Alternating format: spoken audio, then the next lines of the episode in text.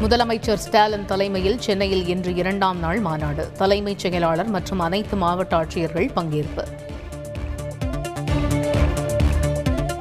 அரசின் திட்டங்கள் அனைத்தும் மக்களுக்கு சென்றடைவதை உறுதி செய்ய வேண்டும். மாவட்ட ஆட்சியர்களுக்கு முதல்வர் ஸ்டாலின் அறிவுறுத்தல். கச்சத்தீவு அந்தோணியார் ஆலய திருவிழாவில் பங்கேற்க இந்தியர்கள் நூறு பேருக்கு அனுமதி. ராமேஸ்வரம் துறைமுகத்தில் இருந்து நான்கு படகுகளில் பயணம். பெண்கள் முன்னேற்றம் வறுமை ஒழிப்பை நோக்கமாக கொண்டே மத்திய அரசின் செயல்பாடு. கோவை துணைவேந்தர்கள் கருத்தரங்கில் ஆளுநர் ஆர் என் ரவி பேச்சு.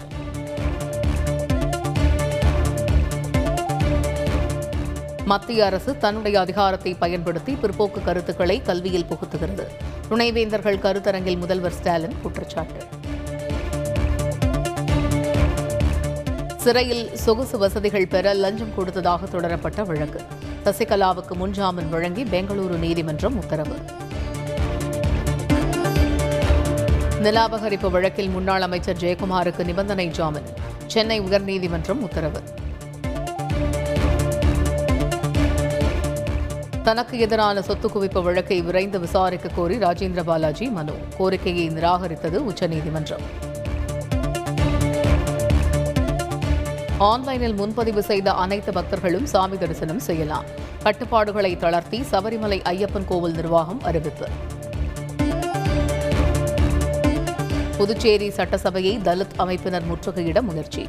போராட்டக்காரர்களை போலீசார் தடுத்து நிறுத்தியதால் தள்ளுமுள்ள.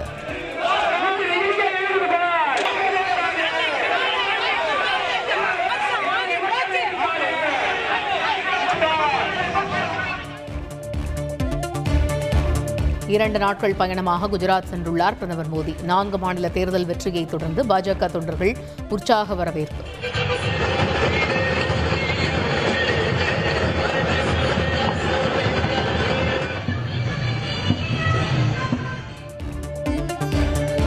உத்தரப்பிரதேசத்தில் பாஜகவின் வெற்றிக்கு மாயாவதியும் ஒவைசியும் உதவியதாக சிவசேனா குற்றச்சாட்டு. சமாஜ்வாதி கட்சியின் வாக்கு சதவீதம் உயர்வுக்கு பாராட்டு. பகுஜன் சமாஜ் கட்சி பாஜகவின் பி டீம் என எதிர்மறையாக பிரச்சார். தேர்தலில் மக்களை தவறாக வழிநடத்திவிட்டதாக மாயாவதி குற்றச்சாட்டு. உத்தரப்பிரதேச மக்களை மத ரீதியாக பிளவுபடுத்தி தேர்தலில் பாஜக வென்றுள்ளது. தேர்தல் தோல்வி குறித்து அசாதுதீன் ஒவைசி கருத்து. உத்தரப்பிரதேசத்தில் பாஜகவை தரிக்கும் முயற்சிகள் வரும் நாட்களிலும் தொடரும். சமாஜ்வாதி கட்சிக்கு வாக்கு சதவீதம் அதிகரித்திருப்பதாகவும் அகிலேஷ் யாதவ் பெருமிதம். டெல்லியில் அரவிந்த் கெஜ்ரிவாலை இன்று சந்திக்கிறார் பகவந்த் மன்.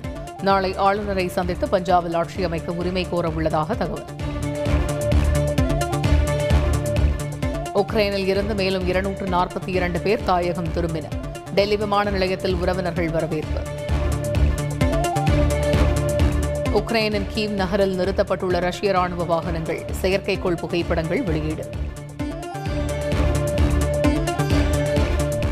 ரஷ்யாவில் சேவையை நிறுத்தியது சோனி மியூசிக். பல்வேறு நிறுவனங்களை தொடர்ந்து நடவடிக்கை. உக்ரைனில் இருந்து பொதுமக்கள் வெளியேற ஐந்து நகரங்களில் பாதுகாப்பு வழித்தடங்கள் அமைப்பு. தொலைத்தொடர்பு உபகரணங்களை எடுத்துச் செல்ல ரஷ்யா அனுமதி மறுப்பு.